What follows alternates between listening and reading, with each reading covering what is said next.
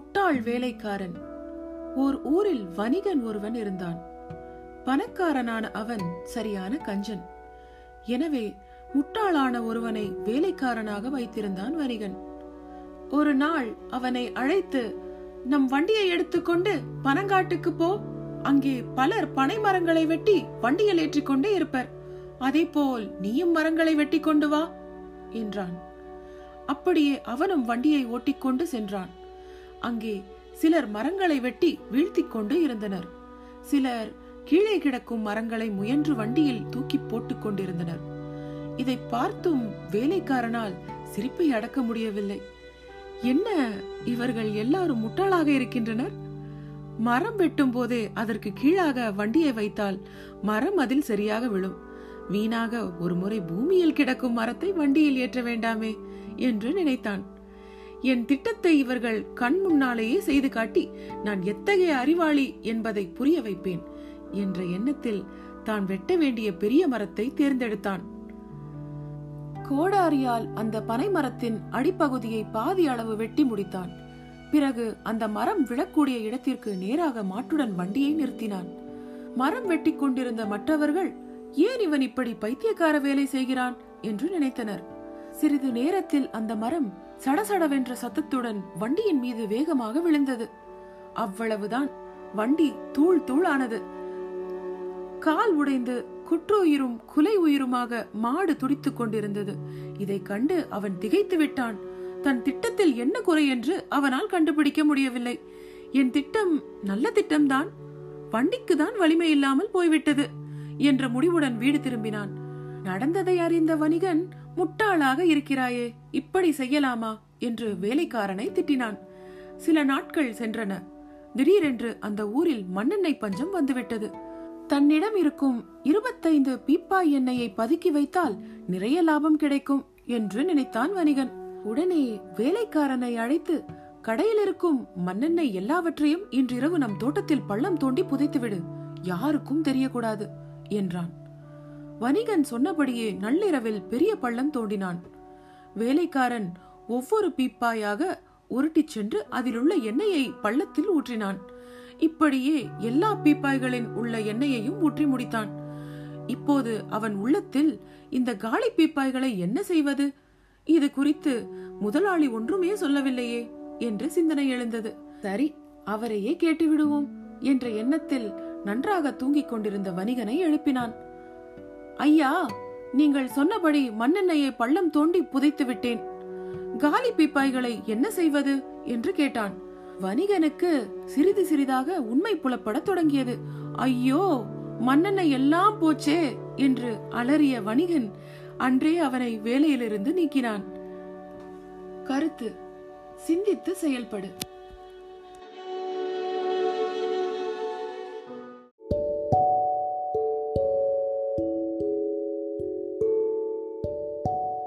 என்னுள் ஒருவன். நான் மதுசூதனன். ஆபீஸ் விட்டு வீட்டுக்கு கிளம்பி விட்டேன். மாதத்தின் கடைசி நாள். வங்கியில் வேலை பார்க்கிறேன். கணக்கு முடித்து கிளம்ப நேரம் ஆகிவிட்டது. வீட்டுக்கு போனதும் என் கடைக்குட்டி ஸ்ரீயை வாரி அணைத்துக் கொள்ளணும். பெரியவன் ரமேஷ் ஸ்கூல் எக்ஸாம்ஸ் எப்படி எழுதினான் என்று கேட்கணும். என் மகள் பார்கவியை பாட சொல்லி ரசிக்கணும். அலமேலு கிட்ட சூடா காஃபி கேட்டு பேசிட்டே குடிக்கணும். எனக்குள் ஒருவன் இருக்கிறான். என்ன செய்ய? ரமேஷ் வெளியிலிருந்து வேகமாக உள்ளே ஓடினான். அம்மா, அப்பா வந்துட்டு இருக்கார் என குரல் கொடுத்தான். அலமேலு வேகமாக அடுப்படிக்கு சென்றாள். பார்கவி சத்தம் போட்டு பாடம் படிக்க தொடங்கினாள். ஸ்ரீகுட்டி கூட மலங்க மலங்க விழித்தது, கையில் பொம்மையுடன். மதுசூதனனுக்கு எப்போதும் நன்றாக படிக்கும் ரமேஷை பற்றி மிக பெருமை. ஊரெல்லாம் பெருமை பேசுவார். அவனிடம் இன்னைக்காவது சொல்லணும், உங்க சார் சொன்னாரு, நீ தான் கிளாஸ் ஃபர்ஸ்ட் வருவேன்னு. பேஷ் பேஷ் என தட்டி கொடுக்கணும். காலையில் அலமு கட்டியிருந்த புடவை நன்றாக இருந்தது. ஆபீஸ் வரும் அவசரத்தில் சொல்லவில்லை, இப்போ போனதும் சொல்லணும். என்னுள் ஒருவன் இருக்கிறான். என்ன செய்ய? வீட்டின் உள்ளே நுழையும் போதே தொண்டையை செருமிக் கொண்டே வந்தார் அப்பா. அப்பாவை கண்டதும் புத்தகத்தை தீவிரமாக படிக்க தொடங்கினேன். கலக்குன்னு என்னை ஜன்னலில் பார்த்து சிரித்தாள் பக்கத்து வீட்டு பிரபா. நான் முறைத்தேன், திரும்பிக் கொண்டாள். எங்களை பார்த்து கொண்டே ஹாலை கடந்து போனார். குனிந்த தலை நிமிராமல் எழுதி கொண்டிருந்தாள் தங்கை பார்கவி. ஸ்ரீ மட்டும் அவரை நோக்கி ஓடினாள். அவரும் குனிந்து தூக்கிக் கொண்டார். அம்மா அவசரமாக வந்து அவர் பையை வாங்கி மேஜையில் வைத்தாள். வா ஸ்ரீ என்று பாப்பாவை வாங்கிக் கொண்டு முகம் கழுவி வாங்க என்றார். அப்பாவையே பார்த்தேன். அப்பாவின் நடை என்னை போலவே இருந்தது. என் மகனை பார்த்ததும் சந்தோஷம். என்னடா இன்னுமா படிக்கிற? நீதான கிளாஸ் ஃபர்ஸ்ட், அப்புறம் என்ன, எடுத்து வைத்து விட்டு வா சாப்பிடலாம் என்று சொல்ல நினைத்தேன். வார்த்தைகள் தொண்டையில் சிக்கிக் கொண்டது. செருமிக் கொண்டே என்னடா படிச்சிட்டியா, இல்ல உன் ஃப்ரெண்ட் ரங்காவுடன் சேர்ந்து ஊர் சுத்துறியா? கவனமா படி, படிப்பும் ஒழுக்கமும் தான் நல்லபடி நம்மள வாழ வைக்கும். பார்கவி, பாட்டு கிளாஸ் எப்படி போயிட்டு இருக்கு? பாட்டு மட்டுமே முக்கியம் இல்ல, நல்லா படிக்கவும் செய்யணும், சரியா? என் மகனையே பார்த்தேன். என்னை போலவே கண்களை நேராக பார்த்து பேசினான். சந்தோஷமாக இருந்தது.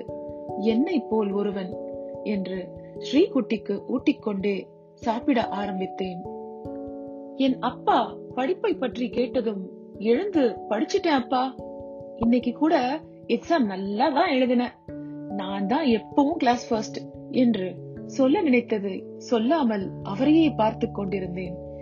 எல்லோரையும் போல எனக்கும் என் அப்பா நான் ரொம்ப பிடிக்கும். அவருதான் என் ஹீரோ. எங்க அப்பா என்றாலே எனக்கு ரொம்ப பெருமை. அவர் கம்பீரமான குரல், எல்லோரிடமும் அவரின் அக்கறையான பேச்சு, அவர் மீது எல்லோருக்கும் நல்ல மரியாதை. அவருக்கு ஊருக்குள் இருக்கும் மரியாதை. எனக்கும் அப்பாவை போல வரணும்னு ஆசை. அதிகம் பேச மாட்டார், ஆனால் எந்த ஒரு செயலிலும் குறை வைக்க மாட்டார். தவறான பழக்கங்கள் கிடையாது. நினைத்து கொண்டே சாப்பிட்டு முடித்தேன். எனக்குள் அவரது செயல்கள் வெளிச்சம் தந்தது. என்னுள் ஒருவன். அலமு வீட்டு வேலைகளை முடித்து ஸ்ரீகுட்டியை தூங்கச் செய்தாள். நான் மாடியில் காற்று வாங்கியபடி காலார நடந்து கொண்டிருந்தேன். மதுசூதனன், அலமு ஸ்ரீ தூங்கிட்டாளா? அலமு, தூங்கிட்டா. மதுசூதனன், பசங்க ரமேஷும் பார்கவியும் தூங்க போயாச்சா? அலமு, தூங்க போயாச்சு. மதுசூதனன், ரமேஷ் எப்படி படிக்கிறான்? அலமு, ரொம்ப நல்லா படிக்கிறான். அவனிடமே நீங்க பேசலாமே, நீங்கன்னா அவனுக்கு கொள்ளை பிரியம். அப்பா கிட்ட இதெல்லாம் சொல்லணுமா என்று சொல்லிக்கொண்டே இருப்பான். நீங்க அவனிடம் காற்ற கண்டிப்ப கொஞ்சம் குறைத்து கொள்ள கூடாதா? மதுசூதனன், எனக்கும் மனசுக்குள்ள நிறைய பாசம் இருக்கு, ஆனால் ஆண் பிள்ளைகளிடம் கண்டிப்பை காட்டிதான் ஆக வேண்டும். அலமு, உங்களை பார்த்தால் எங்க அப்பா தர்மலிங்கம் தான் நினைவுக்கு வருகிறார். அவரும் இப்படிதான். பெண் குழந்தைகள் எங்களிடம் காட்டிய கண்டிப்பை விட எங்கள் அண்ணன்களிடம் மிகவும் அதிகமாக கண்டிப்புடன் தான் நடந்து கொள்வார். ஆனால் அவர்கள் மீது அதிக பாசம் இருந்தாலும் அதை வெளிக்காட்ட மாட்டார். நான் கூட இதை பற்றி கேட்கும் போதெல்லாம் பெண் பிள்ளைகளை விட ஆண் பிள்ளைகளுக்கு தான் அதிகமான கண்டிப்பு தேவை என்பார். ஏனெனில் அவர்களுக்கு பொறுப்புகள் அதிகம். ஒரு குடும்பத்தினை திறம்பட நடத்த திறமையுடன் அவர்கள் வளரணும்னா இந்த கண்டிப்பும் அதனுடன் கூடிய அன்பும் அவர்கள் நல்லபடி வளர உதவும்னு சொல்லுவார். மதுசூதனன், ஆமா ஆமா அலமு, நிஜம்தான். என் தந்தையாரினிடம் நடந்து கொண்ட முறைகளில் தான் நானும் தந்தையாரின் வளர்ப்பு முறையை கற்றுக்கொண்டேன். ஏன், உனது அண்ணன்கள் கூட இன்று நல்ல நிலையில் உள்ளார்கள் தானே? அலமு, ஆமாம். பெண் குழந்தை வளர்ப்பு முறைக்கும் ஆண் குழந்தை வளர்ப்பு முறைக்கும் வித்தியாசம் உண்டா என்ன? மதுசூதனன், நிச்சயமாக. ஒரு பெண் குழந்தை என்பவள் அன்பையும் பண்பையும் மட்டும் தெரிந்து கொண்டால் போதும், அவர்கள் நல்லபடி வாழ்க்கையை அமைத்துக் கொள்ள முடியும். ஆனால் ஆண் குழந்தைகள் அப்படி அல்ல. அவர்களுக்கு அன்பும் பண்பும் மட்டும் போதாது. நிச்சயம் அந்த குணங்களையும் அந்த குணமுடைய பெண்களையும் சேர்த்து காக்கும் பொறுப்பு அவர்களுக்கு உள்ளது. மதுசூதனன், ஒரு குடும்பத்தில் ஆண் என்பவன் மரத்தின் வேர்களை போன்றவன். வேர்கள் ஆழமாகவும் ஆரோக்கியமாகவும் இருந்தால்தான் அந்த மரத்தில் இருக்கும் இலைகள் மற்றும் கிளைகள், பூக்கள் போன்ற பிற உறவுகளை காக்க முடியும். ஆண் என்பவன் ஒரு குடும்பத்தின் தலைவன். தலைவனாகும் தகுதியை ஒரு அப்பாவால் தான் உருவாக்க முடியும்.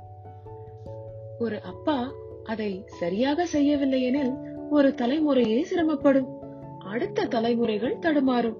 அவர்களின் தடமும் மாறக்கூடும். எல்லா அப்பாக்களின் கனவும் குழந்தைகள் பற்றிதான். என்னை போல் ஒருவர். பார்கவி: என்ன நான் யோசிக்கிற, தூங்காம? ரமேஷ்: அப்பாவை பற்றிதான். அப்பாவுக்கு நாம தான் உலகம். நம்ம அப்பா மத்த பசங்க அப்பா மாதிரி இல்ல. ஆபீஸ் விட்டதும் நேராக வீட்டுக்கு வந்துடுறாரு. அம்மா கிட்ட கூட அன்பா இருக்காரு. என்ன நம்ம கிட்டதான் ரொம்ப கண்டிப்பு காட்டுறாரு. பார்கவி: ஆமா மன்னா, அப்பா உன்கிட்ட ரொம்ப ஸ்ட்ரிக்ட் தான். ரமேஷ்: அம்மா சொன்னாங்க, அப்பாவுக்கு என்ன பற்றி நிறைய கனவுகள் இருக்காம். எப்போதும் நம்மை பற்றி நிறைய பேசுவாங்களாம். பார்கவி: உனக்கு அப்பாவை பிடிக்குமா, அம்மாவை பிடிக்குமா? ரமேஷ்: ரெண்டு பேரையும் தான். அம்மா லேடிஸ், அதால அவங்க எப்பவும் நம்ம கூடவே இருக்க முடியும். ஆனால் அப்பா என்னை போல் பாய்ஸ். அவருக்கு வெளியிலயும் வேலை. எங்க ஸ்கூல் சார் கூட சொல்வாங்க, ரமேஷ் நீ உங்க அப்பா மாதிரி பெரிய வேலைக்கு போகணும். அப்புறம் என் ஃப்ரெண்ட் ராகவனோட அப்பா கூட சொல்வாராம், அப்பா என்னை பற்றி அவர்கிட்ட ரொம்ப பெருமைப்பட்டாராம். சரி சரி, நீ தூங்கு. நாளைக்கு எக்ஸாம். நான் நல்ல மார்க்ஸ் வாங்கினால் சார் அப்பா கிட்ட சொல்லுவாரு. அப்பாவும் என்ன பாராட்டுவாரு. இவர்களின் பேச்சு தண்ணீர் எடுக்க வந்த அலமுவின் காதில் விழுந்தது. உண்மைதான், அம்மா என்பது தொப்புள் கொடி உறவு. ஆனால் அப்பா என்பது தெய்வீக உறவு.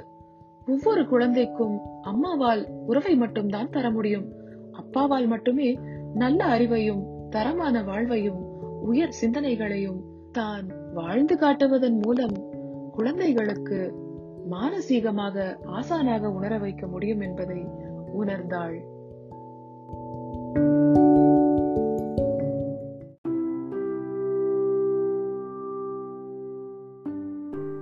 வித்தியாசமான உதவி.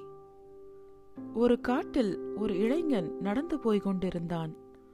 அவனுக்கு பசி எடுத்தது. ஒரு மரத்தில் உயரத்தில் கனித்த பழங்கள் இருப்பதை கண்டான். மரத்தின் மேல் சரசரவென்று ஏறி அவற்றில் சில பழங்களை பறித்து தின்றான். மிக கனிந்த வாசனையுள்ள பழங்கள் கிளைகளின் நுனியில் இருந்தன. அவற்றை எட்டி பறிக்க கிளையின் மேல் நகர்ந்து சென்றபோது அவனது பாரம் தாங்காமல் ஒரு கிளை முறிந்துவிட்டது. சற்றென்று சுதாரித்த அவன் கீழே இருந்த ஒரு கிளைகளை பிடித்து தொங்க ஆரம்பித்தான். குனிந்து பார்த்தால் தரை வெகு கீழே இருந்தது. ஏற்கனவே பயந்து போயிருந்த அவன் மேலும் பயந்து கண்ணை மூடிக்கொண்டு யாராவது காப்பாற்றுங்கள் என்று திரும்ப திரும்ப அலற ஆரம்பித்தான். உள்ளங்கை வியர்த்து வழுக்க ஆரம்பிக்கும் நிலை வந்துவிட்டது.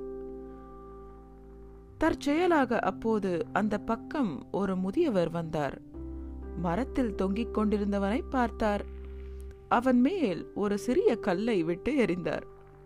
கல் பட்டவுடன் வலியில் கீழே பார்த்தவனுக்கு ஆத்திரம் வந்தது. பெரியவரே, உதவச் சொன்னால் கல்லால் அடிக்கிறீரே, அறிவில்லையா உமக்கு என்ற கோபத்துடன் கேட்டான். பெரியவர் பதில் பேசாமல் மற்றொரு சிறிய கல்லை எடுத்து அவன் மேலெறிந்தார். மேலும் கோபமுற்ற இளைஞன் பெருமுயற்சி எடுத்து கையை வீசி மேலிருந்த கிளை ஒன்றை பலமாக பற்றி கொண்டு, நான் கீழே வந்தால் உம்மை சும்மா விடமாட்டேன் என்று எச்சரித்தான். பெரியவர் மேலும் ஒரு கல்லை அவன் மேல் வீசினார். இளைஞன் இப்போது இன்னொரு பெருமுயற்சி எடுத்து கிளை மேல் ஏறிவிட்டான். விடுவிடுவென இறங்கி வந்த அவன் நேராக பெரியவரிடம் வந்தான். அவரை சரமாரியாக திட்டினான். ஏன் அப்படி செய்தீர்? உம்மை நான் உதவித்தானே கேட்டேன் என்றான். பெரியவர் அமைதியாக சிரித்துக்கொண்டே, தம்பி, நான் உனக்கு உதவிதான் செய்தேன் என்றார். இளைஞன் திரு திருவென முழித்தான். பெரியவர் விளக்கினார். நான் உன்னை முதலில் பார்த்தபோது நீ பயத்தால் உறைந்து போயிருந்தாய். உன் மூளை வேலை செய்யவில்லை. நான் கல்லை விட்டு எரிந்ததும் பயம் மறைய ஆரம்பித்து நீ என்னை எப்படி பிடிப்பது என்று யோசிக்க ஆரம்பித்தாய். யோசிக்க ஆரம்பித்தவுடன் நீயாகவே உன்னை காப்பாற்றிக் கொண்டு கீழே இறங்கிவிட்டாய். உன்னை உன்னாலேயே காப்பாற்றிக் கொள்ள முடியும் என்று உன் அறிவுக்கு முதலில் புலப்படவில்லை. உன் பயம் உன் கண்ணை மறைத்துக் கொண்டிருந்தது. அதிலிருந்து உன்னை நான் திசை திருப்பினேன் என்று சொல்லிவிட்டு தன் வழியே அவர் போய்விட்டார்.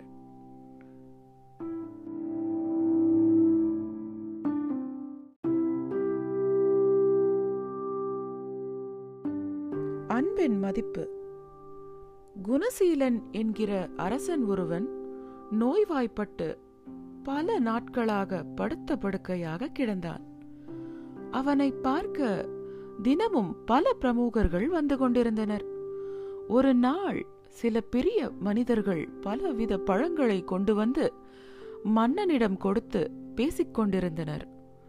அப்போது ஒரு விவசாயி தன்னை தடுத்த காவலாளிகளையும் பொருட்படுத்தாமல் மன்னனின் படுக்கையறைக்கே வந்து நின்றான். அவனது கலைந்த தலைமுடியும் ஆடையில் படிந்திருந்த தூசியும் அவன் தன் கிராமத்திலிருந்து வெகு தூரம் நடந்து வந்திருக்கிறான் என்பதை அறிவித்தன. அவன் மன்னனிடம், அரசே, உங்கள் உடல் தேர வேண்டுமென்று எங்கள் ஊர் மாரியம்மனுக்கு பொங்கல் படைத்தேன். அந்த பிரசாதத்தை கொண்டு வந்திருக்கிறேன், ஏற்றுக்கொள்ளுங்கள். அம்மன் பிரசாதத்தை சாப்பிட்டால் எந்த நோயும் பறந்து ஓடிவிடும் என்றான். அவன் பிரசாதத்தை வெளியே எடுத்ததும் அது கெட்டுப்போன நாற்றம் அடித்தது. அங்கிருந்த பிரமுகர்கள் மூக்கை பொத்திக் கொண்டார்கள், முகம் சுளித்தார்கள். அரசனோ பிரசாதத்தை பெற்றுக்கொண்டு தன் கழுத்திலிருந்து முத்து மாலையை கழற்றி எடுத்து அந்த விவசாயிக்கு பரிசளிக்க அழித்து அனுப்பினான். மன்னனுக்கு வேண்டிய பிரமுகர் ஒருவர், அரசே, கெட்டுப்போன பொங்கலுக்கா முத்து மாலை பரிசு என்று கேட்டார்.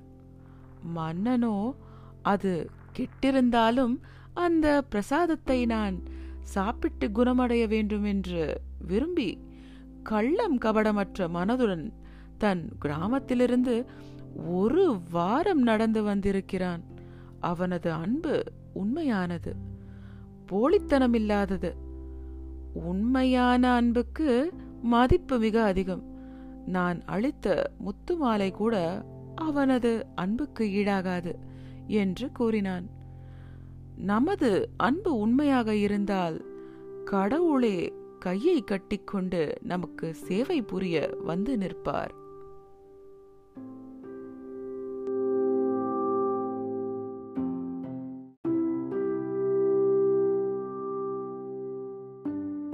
உழைப்பே அதிர்ஷ்டம் தரும். ஒரு விவசாயிக்கு வயது அதிகமானதால் இறக்கும் தருவாயில் இருந்தார். தம் பிள்ளைகள் பொறுப்பில்லாமல் இருப்பதை பற்றி கவலையாக இருந்தார். ஒரு நாள் அவர் தம் பிள்ளைகளை அருகில் அழைத்தார். தன்னுடைய நிலங்களை அவர்களுக்கு பிரித்து கொடுத்தார். அது மட்டுமல்லாமல் அந்த நிலங்களில் ஓரிடத்தில் ஓரடி ஆழத்தில் புதையல் இருப்பதாக சொன்னார். அதை தேடி எடுத்துக்கொள்ளும்படி சொல்லிவிட்டு இறந்து போனார். பிள்ளைகள் மூவரும் தந்தைக்கு செய்ய வேண்டிய இறுதி காரியங்களை அனைத்தையும் செய்தார்கள். அதன் பின் அவர் குறிப்பிட்டிருந்த புதையலை எடுப்பதற்காக நிலத்தை தோண்ட ஆரம்பித்தார்கள். முதலில் மூத்த மகனின் நிலம் முழுவதையும் ஒரு அடி ஆழத்துக்கு தோண்டினார்கள். புதையல் எதுவும் கிடைக்கவில்லை.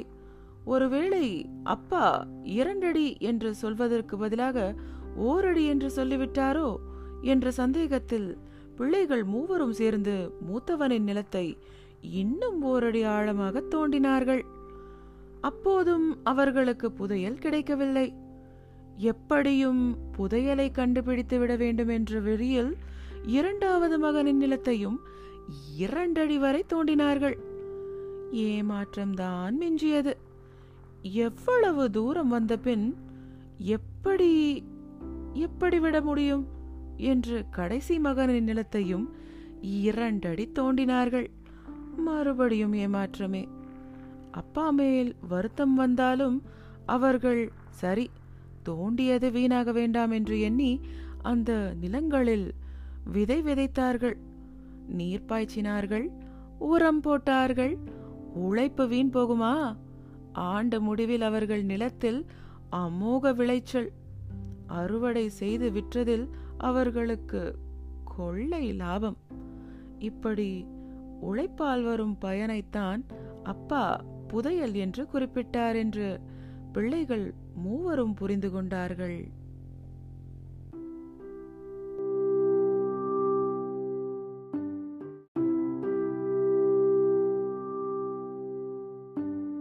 ஆசை மணிவண்ணனுக்கு சந்தோஷமாக இருந்தது. மதுரையிலிருந்து வந்த அவன் மாமா அவனுக்கு ஒரு பேனாவை அன்பளிப்பாக கொடுத்திருந்தார். மணிவண்ணன் இப்படி ஒரு பேனாவை பார்த்தது கூட கிடையாது. அவன் வகுப்பில் படிக்கும் எம்எல்ஏ மகனிடம் கூட இப்படிப்பட்ட பேனா இல்லை. பேனாவின் மூடியும் முள்ளும் தங்கம் போல பழபழவென்றிருந்தது. பள்ளிக்கூடம் போனதும் பேனாவை எல்லோரிடமும் காட்டினான். மாமா இவன் மீது மிகவும் அன்பு வைத்திருந்தார். வகுப்பில் முதல் மாணவனாகவும் ஒழுக்கமானவனாகவும் விளங்கிய மணிவண்ணனை உற்சாகப்படுத்த விரும்பினார் அவன் மாமா. நீ படித்து பெரியவனாகி என்ன வேலைக்கு போவாய் என்று கேட்டார் அவன் மாமா. நான் படித்து கலெக்டராக வருவேன் என்றான் மணிவண்ணன். அதை கேட்டுக்கொண்டிருந்த அவன் அப்பா, தம்பி, விரலுக்கேத்த வீக்கம் வேண்டும். நீ சாதாரண விவசாயியின் மகன். நீ ஆசைப்படுவதில் அளவு வேண்டும் என்றார். மணிவண்ணனின் சந்தோஷம் மணலில் பாய்ந்த தண்ணீராய் மறைந்து போனது. ஒரு ஏழையின் மகன் கலெக்டராக வர ஆசைப்படுவது பேராசையா என்று நினைத்தான். வகுப்பில் மணிவண்ணன் உற்சாகமின்றி உட்கார்ந்திருந்தான். பாடங்களில் அவன் மனம் லயிக்கவில்லை.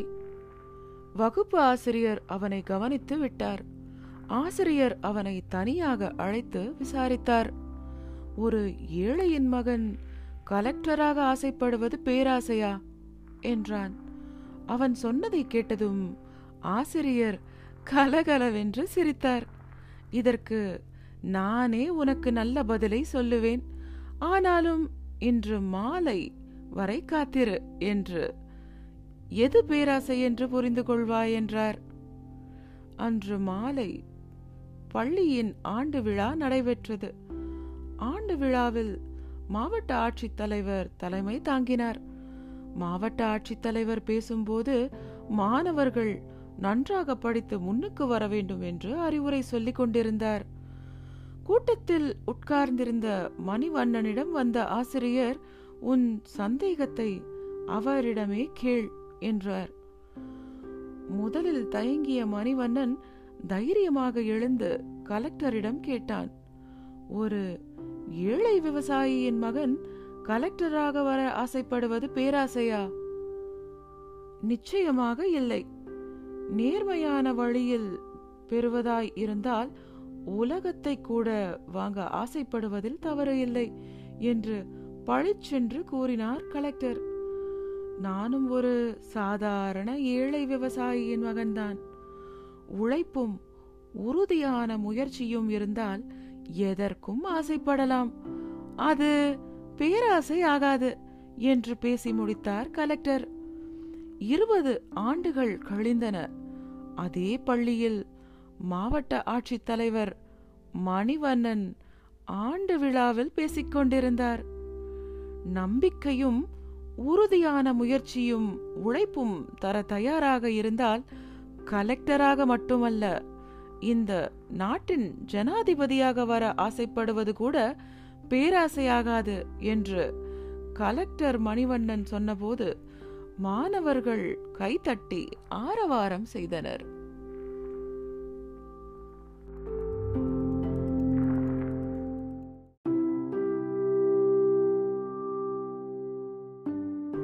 சாகாத வரம். வையாபுரிப்பட்டினம் என்ற நகரம் கடற்கரை ஓரத்தில் அமைந்திருந்தது. வையாபுரிப்பட்டினத்தில் முத்து வியாபாரி மாணிக்கத்தை தெரியாதவர் இருக்க முடியாது. மாணிக்கத்தின் வீடு அரண்மனையைப் போல் விசாலமாக இருக்கும். முத்து வியாபாரி மாணிக்கத்திற்கு முத்து, ரத்தினம், வைரம் என்று மூன்று மகன்கள். இவர்களில் பெரியவன் முத்து வெளிநாடுகளில் வியாபாரம் செய்து பெரும் பொருள் ஈட்டினான். அவன் தம்பி ரத்தினமும் வைரமும் உள்ளூர் வியாபாரத்தை கவனித்துக் கொண்டனர். முத்து வியாபாரி மாணிக்கத்திற்கு ஒரு நாள் திடீரென்று உடல்நிலை சரியில்லாமல் போனது. தான் இறந்து விடுவோம் என்று தோன்றியது. சொத்துக்கள் அனைத்தையும் உள்ளூரில் இருக்கும் தனது மகன்களிடம் ஒப்படைத்துவிட்டு இறந்து போனார். பேராசை கொண்ட ரத்தினமும் வைரமும் அப்பாவின் சொத்துக்களை இரண்டாக பிரித்து கொண்டு அண்ணன் முத்துவை கொலை செய்ய திட்டமிட்டனர். ஒரு நாள் அண்ணன் முத்து திரும்பி வந்தான். அவனிடம் சொத்துக்களை மூன்றாக பிரித்து கொள்ளலாம் என்று சொன்னார்கள். அண்ணனும் தம்பிகள் சொன்னதை நம்பினான். ஆனால் அன்று இரவே முத்து தூங்கிக் கொண்டிருக்கும் போது அவனை அடித்து ஒரு குளத்தில் வீசி எறிந்தனர். அடுத்த நாள் அந்த குளக்கரையில் இருந்த கோவிலின் எதிரில் படுத்து கிடந்தான் முத்து. ஆனால் அவன் உடம்பில் எந்த விதமான காயமும் இல்லை. தூங்கி எழுந்த முத்து தனக்கு முன்னால் கடவுள் பிரத்யட்சமாய் தோன்றியிருப்பதை கண்டு வணங்கினான். என்ன நடந்தது என்றார் கடவுள். நடந்ததை சொன்னான் முத்து. இனி உனக்கு எந்த ஆபத்தும் வராது, நானூறு ஆண்டுகள் வரை நீ வாழ்வாங்கு வாழ்வாய் என்று வரமளித்துவிட்டு கடவுள் மறைந்தார். முத்து வீட்டிற்கு திரும்பினான். ரத்தினமும் வைரமும் அதிர்ச்சியடைந்தனர். காலையில் உங்களை காணாமல் துடித்து போனோம், உங்களை பார்த்த பின்னர்தான் எங்களுக்கு உயிரே வந்தது என்று சொல்லி அழுதனர். என்ன நடந்தது என்று கேட்டனர். எதையும் மறைத்து பேச தெரியாத முத்து நடந்தது அனைத்தையும் ஒன்று விடாமல் சொன்னதுடன், நானூறு ஆண்டுகள் சாகாமல் வாழ பெற்ற வரத்தையும் பற்றி கூறினான். தாங்களும் இதேபோல் அதிக ஆண்டு வாழ வேண்டும் என்று திட்டமிட்டனர். பேராசை பிடித்த ரத்தினமும் வைரமும் தாங்கள் இருவரையும் அடித்து அந்த குளத்தில் வீசி எறியும்படி ஏற்பாடு செய்தனர். அடுத்த நாள் அவர்கள் இருவரும் கோவிலின் எதிரில் தூங்கியபடி கிடந்தனர். தூங்கி எழுந்தனர். அவர்கள் எதிரில் கடவுள் தோன்றினார். உங்களுக்கு என்ன நடந்தது என்றார் கடவுள். தங்களை விரோதிகள் அடித்து போட்டதாக கூறினார். கடவுளே, நான் ஆயிரம் ஆண்டு சாகாமல் வாழ வேண்டும் என்றான் ரத்தினம். நான் இரண்டாயிரம் ஆண்டு சாகாமல் வாழ வேண்டும் என்றான் வைரம். ரத்தினம் மூவாயிரம் ஆண்டு என்றான். வைரம் நான்காயிரம் ஆண்டு என்றான். இப்படி ஆண்டுகளை ஏற்றிக்கொண்டே போனார்கள். கடவுளுக்கு சிரிப்பு தாங்கவில்லை. நான் சொல்வது போல் செய்தால் உங்கள் திறமைக்கு தகுந்தவாறு பத்தாயிரம் ஆண்டுகள் கூட சாகாமல் வாழலாம் என்றார் கடவுள். சொல்லுங்கள் சொல்லுங்கள் என்றனர் இருவரும் அவசர அவசரமாக. கோயிலில் எதிரில் இருக்கும் இந்த குளத்தில் நீங்கள் மூழ்கியிருக்கும் ஒவ்வொரு மணித்துளிக்கும் நூறு ஆண்டுகள் சாகாமல் வாழும் வரம் கிடைக்கும் என்று கடவுள் சொல்லி முடிப்பதற்குள் இருவரும் குளத்தில் குதித்தனர். இருவரும் நீருக்குள் மூழ்கினர். ரத்தினத்தை விட நூறு ஆண்டாவது அதிகம் பெற வேண்டும் என்று வைரம் நினைத்தான். வைரத்தை விட நூறு ஆண்டு அதிகமாய் பெற வேண்டும் என்று நினைத்தான் ரத்தினம். யார் அதிக ஆண்டு சாகாமல் இருக்கும் வரத்தை பெறப்போகிறார் என்று பார்த்தபடி கடவுள் நின்று கொண்டிருந்தார். சிறிது நேரத்தில் ரத்தினமும் வைரமும் பிணமாக குளத்தில் மிதந்தனர்.